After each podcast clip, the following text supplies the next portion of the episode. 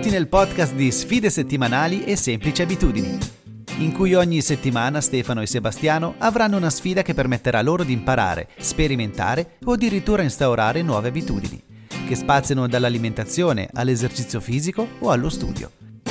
Benvenuto e buon divertimento!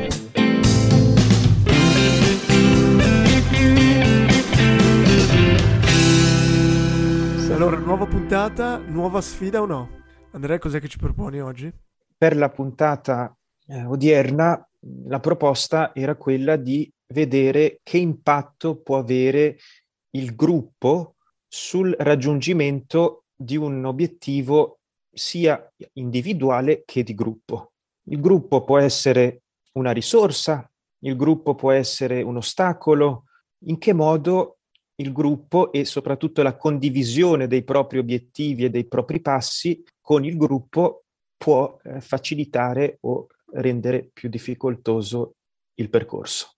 Ok, penso Seba durante le nostre puntate ne abbiamo parlato del fatto dell'influenza e di utilizzare il gruppo per riuscire, per motivarci, per creare una specie di noi parlavamo di controllo e eh, motivarci giorno dopo giorno nel raggiungere gli obiettivi che ci siamo prefissati davanti al gruppo, in piazza con tutti, dicendo ok, devo arrivare a 100 e quindi sfruttare questa paura magari di non arrivare e magari di vergogna davanti al gruppo. Sì, sì eh, insomma, fare una sfida di gruppo, secondo me bisognerebbe differenziare una sfida comune a tutto il gruppo e un gruppo in cui ci si controlla a vicenda. Un gruppo in cui ci controlla a vicenda, l'abbiamo detto più volte, è il famoso accountability partner, quindi accountability è la responsabilità, una persona a cui devi rendere conto, oppure, che secondo me è lo step successivo ed è ancora meglio, avere una missione in comune. E quella è già più, più dura, a dipendenza del contesto. Vi faccio due esempi brevi.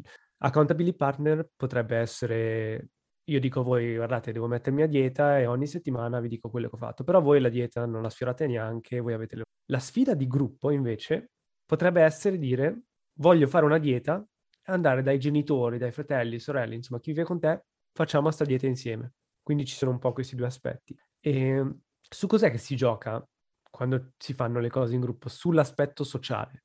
Noi siamo animali sociali e quindi l'opinione che hanno gli altri di noi conta e conta tanto. Nel momento in cui tu ste, usi l'analogia della piazza, metti al mondo o, oppure comunichi al mondo intero la tua sfida, le ripercussioni negative in caso di fallimento saranno molto più grandi e questo ti motiverà a portare avanti. Questo se vogliamo un po' vedere l'accezione negativa. L'accezione positiva è anche, a me piace vederla in questa maniera qui, vedere gli altri trionfare ci dà energia.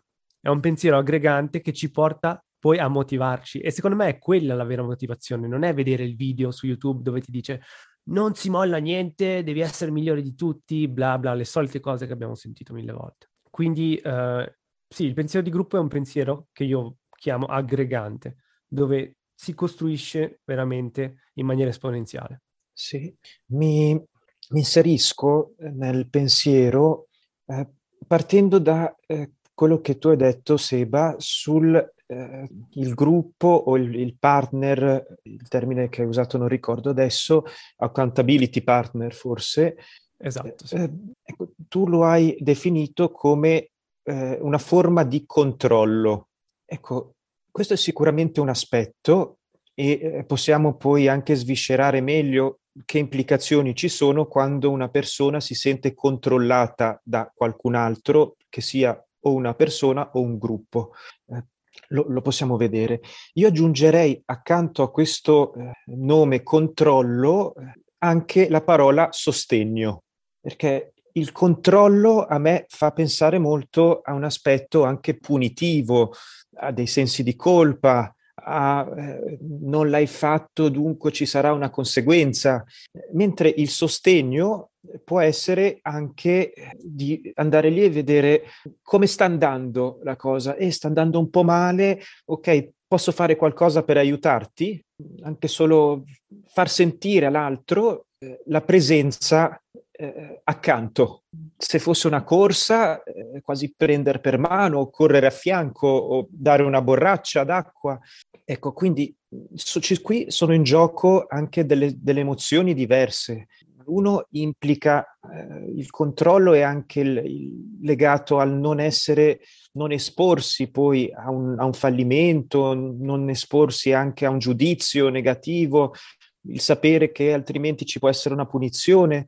Quindi lo, lo, direi quasi un po' più sul negativo quello, che però in molti casi può funzionare eh, o anzi eh, c'è bisogno di fare, eh, mo- molte persone funzionano meglio se sanno che c'è un controllo dietro, mentre l'aspetto del sostegno è più un discorso sul positivo e eh, la persona può sentirsi eh, avere in testa una credenza, una convinzione di non essere sola nel suo percorso. Ok, eh, una cosa che vedo possibile è il fatto che con noi, almeno con me, con Seba sì, con Andrei penso anche con te sì, questo aspetto di gruppo funziona, siamo motivati e ci mettiamo in gioco, perché è mettersi anche in gioco e rischiare di fallire anche davanti a tutti. Però alcune persone non lo sopportano e quindi in questo caso non funziona o, o bisognerebbe cambiare il metodo? A mio parere bisognerebbe sempre personalizzare il metodo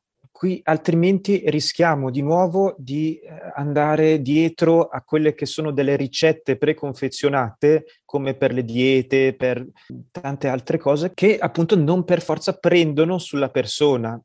Non, non dobbiamo andare ad esporci dicendo che eh, un commento, un, una strategia è per forza positiva o negativa in partenza.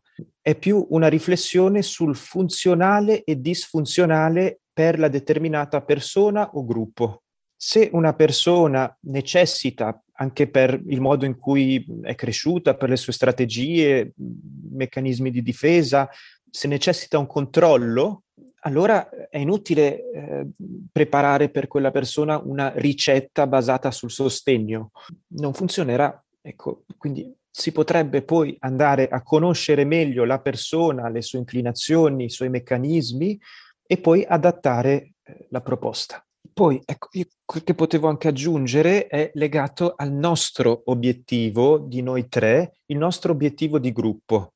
Per quanto mi riguarda come lo posso interpretare, il nostro obiettivo di gruppo sarebbe quello che tutti i nostri obiettivi individuali vengano raggiunti. Questo è sicuramente diverso dal porsi un obiettivo comune e raggiungerlo tutti e tre, ma allo stesso tempo ognuno di noi può dare la forza all'altro di raggiungere gli obiettivi che si è proposto e eh, di, di, sostenerlo, ma di controllarlo se c'è bisogno e eh, di organizzarci per giungere poi a quello che vogliamo.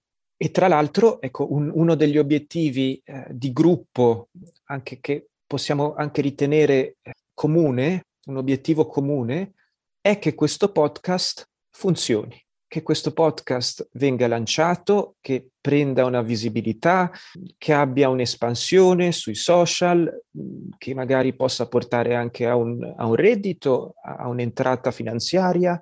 Questo potremmo chiamarlo obiettivo comune anche. Molto molto interessante l'obiettivo comune, non l'ho mai visto in quest'ottica qua, che è, il podcast, è la nostra creatura e dobbiamo metterci, ognuno di noi deve metterci, sì, per svilupparlo insieme, quello potrebbe esserlo. Vogliamo anche magari passare all'obiettivo, all'analogia, o almeno il confronto con l'obiettivo solo e senza il gruppo. Quali potrebbero essere i vantaggi e gli svantaggi di entrambe le modalità? Secondo me il, l'obiettivo in comune ha la motivazione e anche il senso di colpa, un po' le due facce di quella medaglia lì sono i valori aggiunti, secondo me. Da solo, come potrebbe... Ah, secondo voi quali sono i vantaggi e gli svantaggi di porsi degli obiettivi da soli con noi stessi? Allora, io penso più che altro al fatto, a lungo termine, funziona questa, questa cosa del gruppo. Mm, bravo.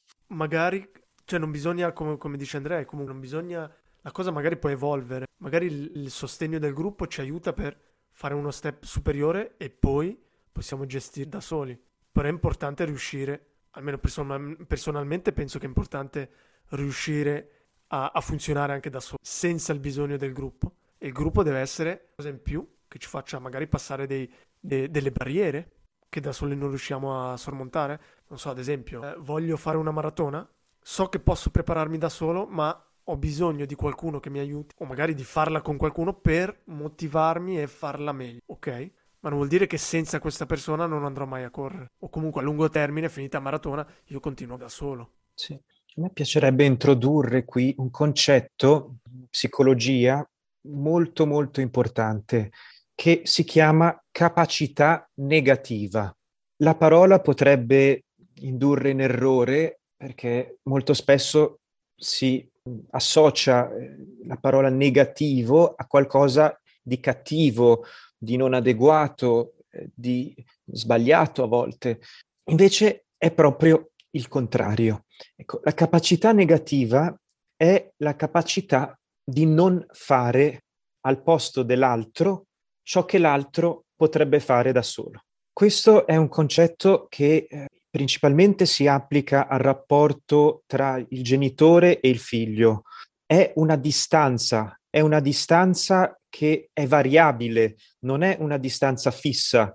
Eh, lo possiamo pensare anche a un rapporto di coaching dove ci può essere un maestro, di insegnante, dove c'è un maestro e l'allievo e quando il maestro, il bravo maestro, il maestro che possiede un'adeguata capacità negativa, coglie nell'allievo oppure il genitore nel bambino la capacità del bambino, allora il maestro resta sullo sfondo, è lì, osserva, è pronto ad intervenire nel caso ci fosse una necessità, ma non fa al posto del bambino allievo ciò che eh, il bambino allievo può fare da solo. A volte all'inizio ci può essere bisogno di un maggiore intervento da parte eh, del, del, maestro, poi potrebbe esserci, essercene bisogno di meno. Poi magari nell'evoluzione anche del percorso può esserci un momento di crisi dove c'è bisogno di un intervento maggiore e ecco lì il, il buon maestro oppure la persona che riesce a gestire bene l'utilizzo della capacità negativa si adatta nel rapporto con la persona sempre, in ogni azione. Insomma, il gruppo o il maestro è una sorta di piattaforma o appiglio. A me piacerebbe pensare che lo, mi piacerebbe mettere anche questo come obiettivo in comune, che noi riuscissimo a sviluppare questa capacità negativa, ovvero di esserci gli uni per gli altri laddove si vede che il singolo fa fatica, il conoscerci meglio rispetto alle nostre caratteristiche individuali, cosa può essere utile per uno, cosa può essere utile per l'altro, cosa invece bisognerebbe evitare perché lo abbiamo provato e non ha funzionato. E in quel momento il singolo intervento, non c'è poi un intervento di gruppo, ecco, è poi il singolo che fa un intervento nel gruppo che sia funzionale ad aiutare l'altro a raggiungere i suoi obiettivi. Esempio. Esempio, eh, noi adesso, ecco, eh, l'esempio a me piacerebbe farlo riguardo ai nostri obiettivi. Ci siamo definiti degli obiettivi. Eh, parlo di me stesso adesso. Io ho colto sul mio obiettivo, eh, anche della scrittura soprattutto, eh, ho colto un commento di Seba sul nostro, sulla nostra chat in comune eh, che mi pare, adesso forse non ricordo le parole esatte, ma mi aveva detto nel momento in cui, dopo che io ho condiviso quel documento dove mi ero proposto di scrivere la domenica mattina, Seba poi ha fatto un commento del tipo tempo di scrittura, è il momento di fare ciò che ti sei proposto di fare. Ecco, quello è stato un intervento eh, che io eh, l'ho letto, adesso che ve lo dico vuol dire che anche mi è rimasto impresso, me lo sono ricordato, allo stesso tempo non ha avuto l'effetto di mettermi a scrivere, però ha avuto l'effetto di farmi pensare al, al, alla mia proposizione e anche al fatto che qualcun altro del gruppo mi ha pensato, ha pensato a me, a quello che mi ero proposto ha preso un tempo della sua giornata che poteva dedicare a fare tante altre cose, però mi ha pensato e eh, allora la mia testa ha iniziato a, a girare e mm, a riflettere poi ma posso scrivere oppure no, ma su che cosa posso scrivere? Forse una difficoltà anche rispetto al mio stile di scrittura che spesso viene attivato quando sento una pressione interna, anche emotiva, contestuale, legata a una mia relazione o con la famiglia o con la ragazza o con qualcuno, e quando accumulo anche diverse di queste sensazioni, poi sento che la scrittura riesce a prendere una forma quasi automatica. Adesso sono altre le cose che mi premono tra l'altro ho anche scritto qualcosa che eh, è stata una presentazione. Io avrò eh, giovedì eh, mattina una presentazione per, dovrò fare una lezione a un gruppo e eh, dovevo preparare una presentazione. Mi sono attivato, l'ho preparata e l'ho mandata eh, a chi di dovere. Per un altro tipo di scrittura la mia mente ha ragionato in questo modo. Mi, mi sento quasi che per poter scrivere qualcosa di personale eh, devo un po' risolvere eh, quegli altri obiettivi che mi premono di più, legati al mio lavoro, a dei rapporti, a delle fatture che devo fare, alle tasse che devo compilare. Ci sono tutta una serie di cose che mi premono, mi tolgono della libertà della mia mente di, di viaggiare, di vagare e eh, allo stesso tempo ecco, non faccio né una né l'altra perché l'altro mi provoca ansia e eh, anche fastidio perché non voglio farlo, mentre la scrittura che sarebbe una cosa ricreativa o comunque qualcosa di bello per me, non lo faccio comunque perché mi sento sotto pressione per gli altri compiti che devo fare. Ma quindi sarebbe il caso di modificare il tuo obiettivo? Che se non sbaglio era di due ore, oh no, no, non ricordo bene, era ogni domenica mettersi a scrivere qualcosa. No, non lo voglio modificare, ciò che voglio fare è di darmi un impulso per realizzare, compiere tutti i compiti che eh, sono in sospeso da, da tanto tempo e alleggerirmi da quel punto di vista con l'obiettivo poi di sbloccare altre, altri spazi anche della mia mente e io lo lascerei quello come obiettivo e anche solo se non, lo, se non scrivo concretamente, il fatto che penso di scrivere per me è già qualcosa di nuovo. È come quando qualcuno vuole iniziare a fare qualcosa o smettere di bere, di fumare, di mangiare certe cose, ci sono i vari passi poi da fare, tra cui anche solo il prendere in considerazione concretamente di farlo. Io, io so, sono già contento di questo e eh, conto adesso di, di togliermi un po' di quei compiti infami che sono restati in sospeso da tanto e di alleggerirmi un po'. Però ecco, qui comunque quel che volevo dire è che io ho apprezzato e ti ringrazio Seba per il tuo commento che eh, ecco, io mi sono sentito pensato in quel momento lì. Nel momento in cui ho fatto quel commento, uh, era la parte positiva, quindi quella del trionfo che avevo in mente, perché sapere che magari tu ti, ti eri messo a scrivere o magari avevi iniziato mi avrebbe motivato. Quindi non ho pensato al senso di colpa. Noi parliamo spesso del senso di colpa, in quel caso lì non era assolutamente. Ora, visto che è una puntata dove parliamo degli obiettivi del gruppo, tu mi dici, ok, ho preso coscienza e già questo è qualcosa. Del, delle, non so come lei ti sei riferito alle cose infami, un po' scomode, immagino tu parli tu stia parlando di burocrazia e quant'altro. Spesso sì. Un passo potrebbe essere, sì, prima di tutto davvero capire cosa bisogna fare, la direzione da prendere, ma anche dirsi qualcosa di un attimino più preciso. Ok, voglio fare le scartoffie una volta a settimana, voglio prendere un'ora per fare quello. Secondo te dovrà arrivare successivamente o magari è il caso di porsi un altro obiettivo adesso per fare in modo di sbloccare l'altro. Sì, io dovrei dedicare probabilmente le prossime 15 ore in questa settimana per risolvere queste cose qui.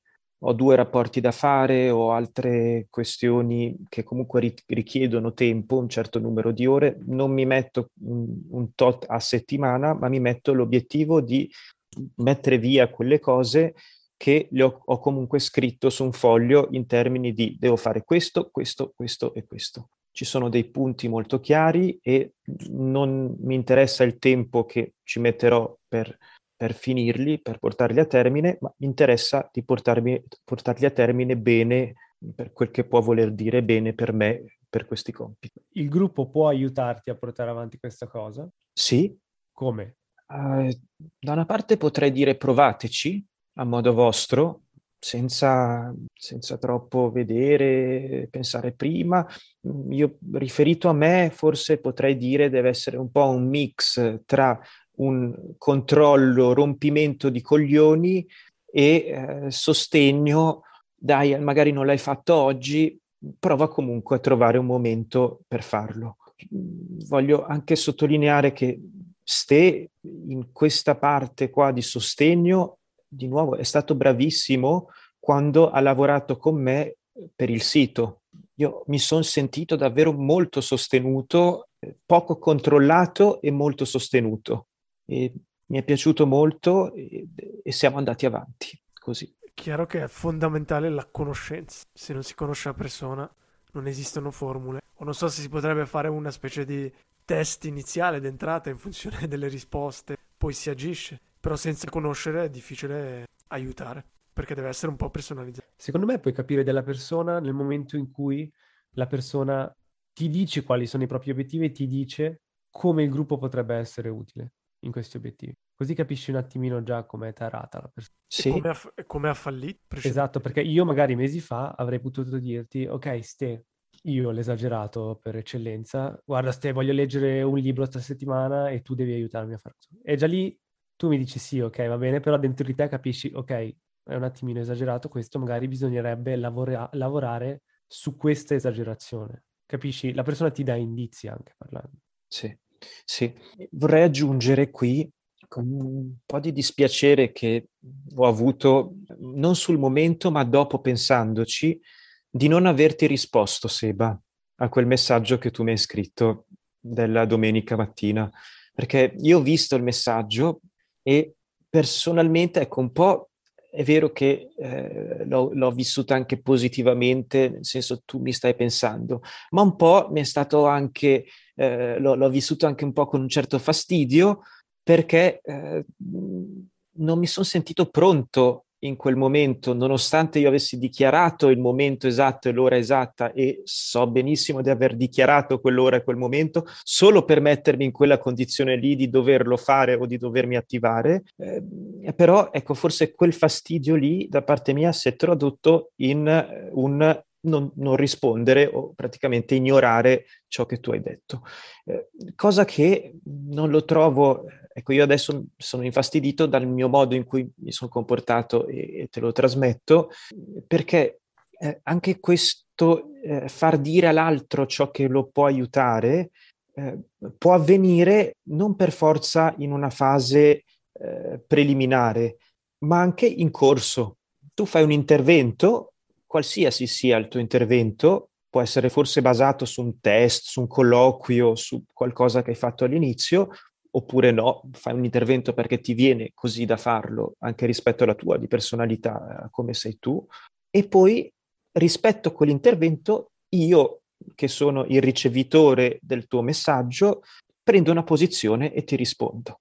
In questo momento lo sto facendo ad alta voce, anche proprio andando a vedere bene i due aspetti. Ecco, mi hai pensato, però un po' mi ha infastidito, ma non è che mi ha infastidito perché l'hai detto tu, mi ha infastidito perché eh, io non ero in quel momento in grado eh, di fare ciò che mi ero predisposto di fare e tu sei andato a prendermi, a sottolinearlo. E, eh, ecco, però questo è tutto, per me va bene perché allo stesso tempo non l'ho fatto, ma ci ho pensato ho riflettuto sulla cosa, cosa che magari non avrei fatto se tu non mi facevi quel commento e, e sarebbe passato più così. Quindi la faccia con l'accezione positiva e negativa vanno verso una direzione funzionale, funzionale perché ti hanno portato comunque a pensare, avere questa discussione. In questo... Assolutamente sì. E rispetto magari al tuo, Seba, di, di obiettivo, tu hai condiviso sul nostro gruppo eh, quella tabellina e, e così, eh, quell'immagine. Io sinceramente non l'ho capita molto, non ho capito nemmeno troppo dopo che tu hai spiegato, eh, però ecco, io ti ho chiesto comunque eh, che cos'era, eh, poi però sinceramente posso dire l'ho lasciata un po' in sospeso, non è che poi mi sono preoccupato di capire meglio pur essendo cosciente di non aver capito troppo di quel che era, però ecco, dal mio punto di vista io mi sono interessato perché tu hai pubblicato qualcosa, hai condiviso qualcosa con il gruppo, io non l'ho capito e te l'ho detto. In questo caso comunque da sottolineare la seconda parte buona del gruppo è il fatto della condivisione dei successi. Quindi che ti stimola ancora di più a dire, ah cavoli, voglio, non vedo l'ora di condividere il fatto che sono riuscito, mi sono alzato presto, sono andato a correre e lo scrivo subito. Che è quello che è successo un po' a me. Bravo Stera, quello che volevo dire adesso. Andrei, tu magari non è che mi hai, magari non hai capito nella tabella, bene, però mi hai chiesto. Sì. E mi hai chiesto più volte come sta andando il tuo obiettivo da che io l'ho, l'ho esternalizzato, così era due settimane fa.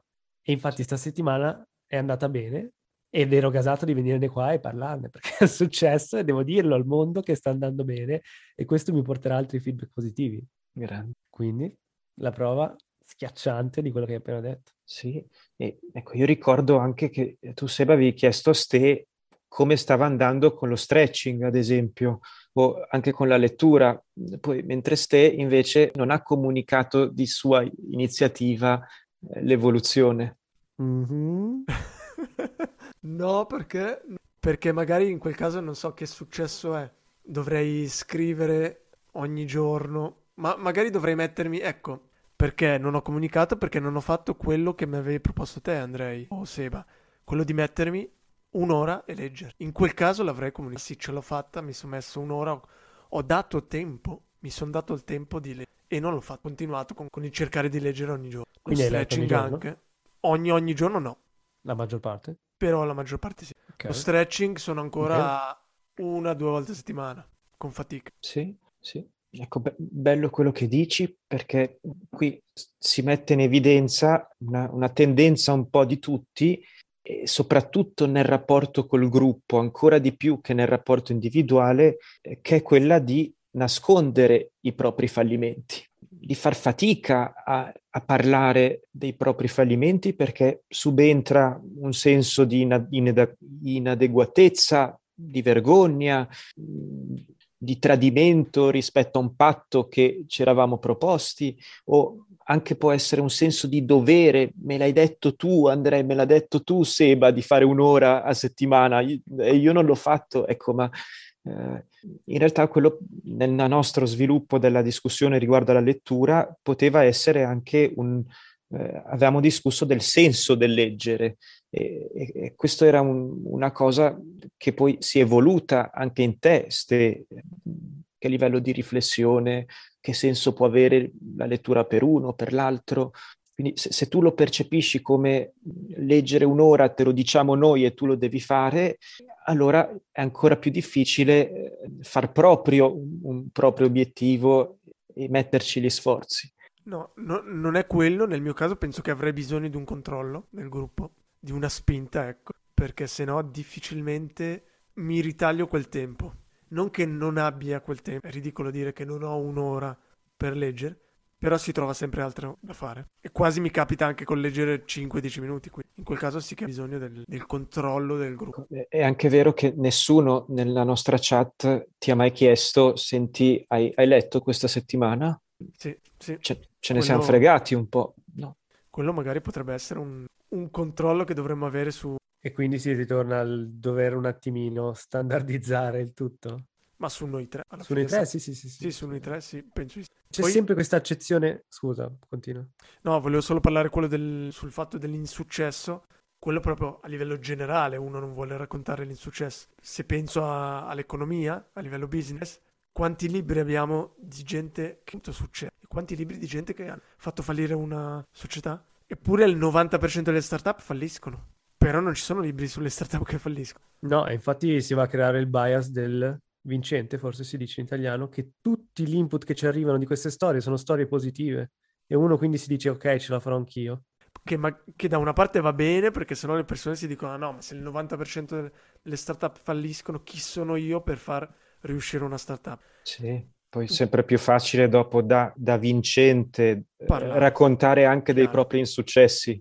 Chiaramente, chiaramente, Quello...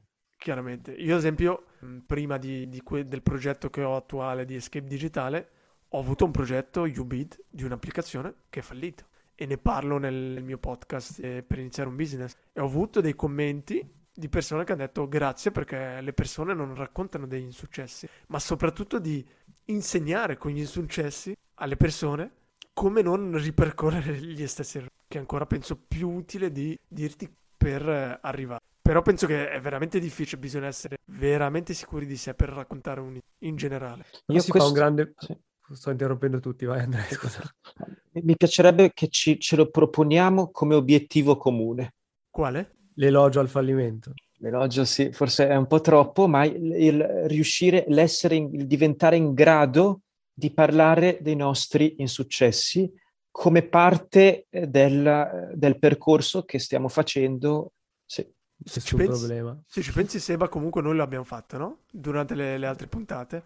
Non è che siamo sempre eh, riusciti ad, a raggiungere gli obiettivi. È vero che erano obiettivi magari piccoli, quindi è facile raccontare gli insuccessi di non alzarsi la mattina a correre. Sì, abbiamo creato un po' il contesto in cui non avevi paura delle ripercussioni. Io ti dicevo, guarda, ho fallito, anche un po' scherzandoci sopra, perché so che tanto tu eri lì a sostenere, la settimana dopo ci saremmo rivisti, quindi l'obiettivo era quello non di pubblicare il successo della vita, però modificare un attimino l'obiettivo, vedere cosa si può migliorare, dove si è peggiorati. Quello anche dipende dal, dal gruppo, no? dall'ambiente. Se c'è un ambiente dove tutti raccontano gli insuccessi, anche i fallimenti, è più facile no? raccontare. È come in economia si dice molto che almeno in Europa, è difficile raccontare di aver fatto fallire un'impresa, una startup.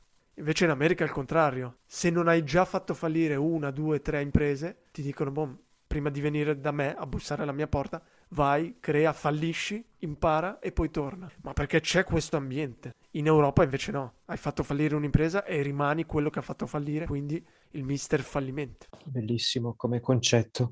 Io dal punto di vista della psicologia questo lo riconduco al setting, il setting di base che eh, deve essere un setting accogliente dove la persona può sentirsi, dove si può instaurare anche una fiducia nel gruppo tra di noi, del fatto di sentire che ogni membro del gruppo possa sentirsi libero di esprimersi, di parlare anche di cose delicate, un po' difficili, senza poi percepire che verrebbe giudicato e, e, il fatto che poi dopo se si espone anche su certe cose del genere come un fallimento, ecco, il fatto di esporsi può aiutarlo e, e non condannarlo, marchiarlo, etichettarlo. Ma quindi per aiutare una persona, la prima cosa che bisognerebbe fare è essere tu, sono io che devo espormi per primo raccontando i miei fallimenti, per far cercare di sentire a,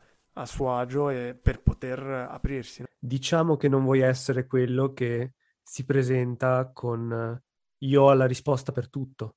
Quindi vieni da me, io non è che ti do consigli, ti do le soluzioni. Vuoi essere quello che magari dice guarda, anche a me è successo questo forse in passato o in un'altra istanza io ho fallito. Normalizzare il fallimento. E renderlo funzionale. Bello, bello. Non avrei mai pensato che il discorso sarebbe eh, andato verso questa direzione, ma è interessantissimo. Sì, davvero Rendere funzionale il fallimento è, è, il titolo di un libro. Dal mio punto di vista di psicologo, io questi, queste rivel- autorivelazioni si chiamano. In generale gli psicologi non parlano di loro stessi in una seduta di psicologia. Questa è una specie di regola perché la persona viene, eh, il paziente viene dallo psicologo per parlare lui di se stesso e dei suoi problemi e, e se lo psicologo inizia a, a, parlare delle sue di preoccupazioni si arriva a un abuso e non, non arriviamo al servizio che viene richiesto e poi offerto. Però a volte fare delle autorivelazioni è fondamentale per costruire l'alleanza di lavoro, per costruire la fiducia reciproca. Sono eh, a livello di sensibilità del singolo eh, psicologo, psicoterapeuta, è, lui a dover decidere quando è il momento di farlo e su che aspetti autorivelarsi. Eh, io, ad esempio, quando poi ho anche descritto in questa puntata il mio processo interno di come eh, mi sono confrontato poi rispetto al mio obiettivo della scrittura, ovviamente ho parlato molto di me, cosa che non avrei fatto in un altro contesto dove mi sarei tenuto tante di queste cose per me oppure forse avrei lasciato intendere alcune cose che capisco la situazione perché forse l'ho vissuta anch'io, ma eh, ecco, anche qui un po' come per la capacità negativa eh, c'è un grado un, un grado di autorivelazione che eh, è da, da, dosare in base al, all'aspetto funzionale di ciò che una persona dice.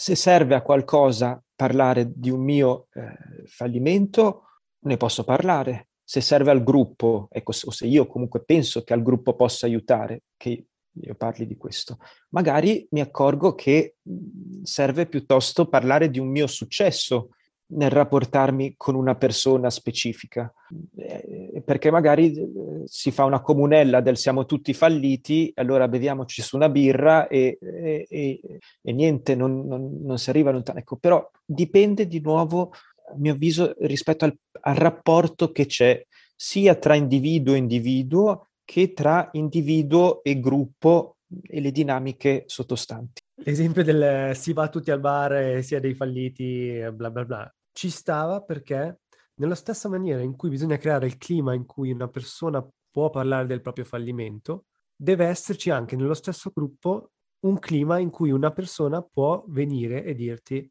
guarda, insomma, non so come mettere la parola, ma spingerti un attimo. Sì. Perché magari tu andrei, io eh, ti ho scritto quella cosa del, della lettura e tu avresti potuto offenderti, neanche più citarla e basta, e dove saremmo arrivati? Sarebbe stato disfunzionale, non, si, non saremmo arrivati a niente. Assolutamente, assolutamente d'accordo. Qui eh, poi man mano che i membri del gruppo si conoscono sempre di più, possono anche capire che cosa uno può dire all'altro e che cosa magari non può dirlo e, o conviene evitarlo. Vorrei aggiungere anche l'aspetto del non solo il fatto del poter parlare del fallimento eh, e così, ma anche parlare del proprio successo. A volte può eh, generare nell'altro una gelosia, un'invidia che può bloccare. Se io vediamo che nel gruppo, noi siamo in tre, non è tanto, però eh, se è un gruppo anche più largo, si può facilmente creare un sottogruppo di quelli che riescono o addirittura la cosa peggiore è quando magari siamo in sei, cinque riescono, uno no, e uno si sente malissimo sentendo di settimana in settimana i successi degli altri. Quindi anche qui entrano in gioco delle emozioni molto ostiche, perché gelosia e invidia sono estremamente ostiche, eh, che anche qui bisogna poi capire come eh, gestirle. Da una parte i membri del gruppo possono imparare insieme a gestire queste emozioni, dall'altra forse bisogna capire che magari una persona ha dei limiti in quel contesto lì e, e, forse non bisogna spingerlo troppo, oppure, perché più lo si spinge in quella direzione lì, più diventa disfunzionale l'intervento del singolo. Su questa nota aggiungerei che l'importanza del fatto che gli obiettivi debbano venire dalla persona stessa e non qualcun altro che ti dica prova a fare questo o fai quest'altro, perché in questa maniera ci rapportiamo e conosciamo molto bene i limiti della persona ed è molto più facile dire alla persona guarda, tu ti sei messo questo obiettivo, magari è un po' troppo. O magari poco puoi fare di più, piuttosto che ah, ti avevo detto di leggere due ore e magari la persona ti dice no, guarda, non è così, non ti ascolto e finito, perché non ha funzionato una settimana magari. Bene, bene, bene, bene, ne abbiamo detto di cose sul gruppo, eh? Tante. Quindi la formula per fare un gruppo se qualcuno volesse, questo ormai l'abbiamo già detto anche nelle puntate precedenti, se trovate qualcuno nella vostra città o insomma cercate di creare una piccola comunità, però comunità forse uno può pensare 10-20 persone dove le trovo, ma già un gruppetto di tre, come siamo noi in questo momento, può dare i suoi benefici, a mio parere. Un gruppo viene definito gruppo a partire da tre persone, se no è una coppia. Ecco, siamo voilà. il gruppo per eccellenza. Voilà.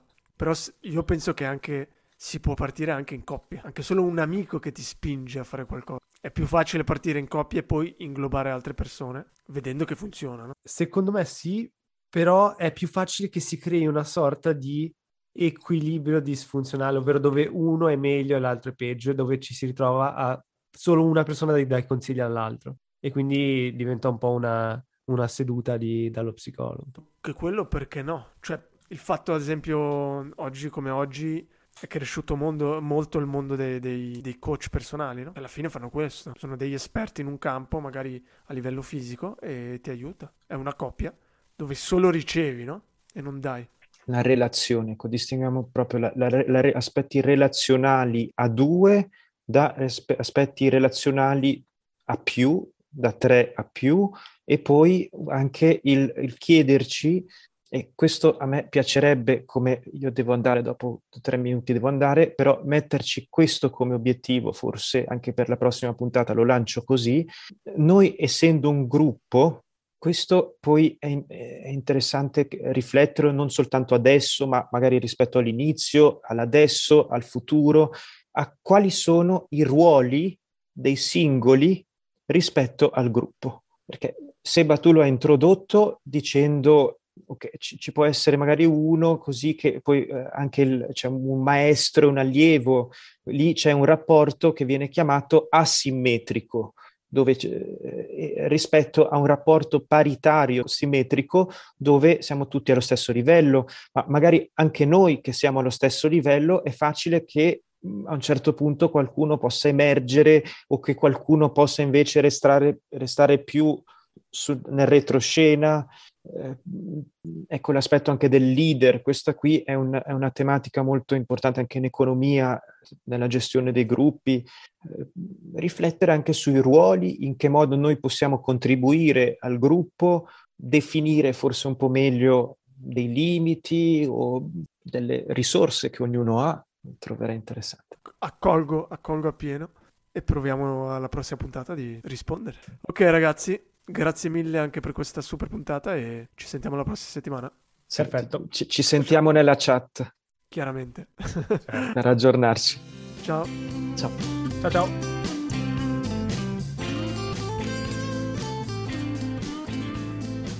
Grazie per aver ascoltato un'altra puntata di Sfide Settimanali. Se siete interessati a quello che facciamo, venite a trovarci sulla pagina Instagram oppure sul sito sfidesettimanali.com. Un saluto e alla prossima puntata!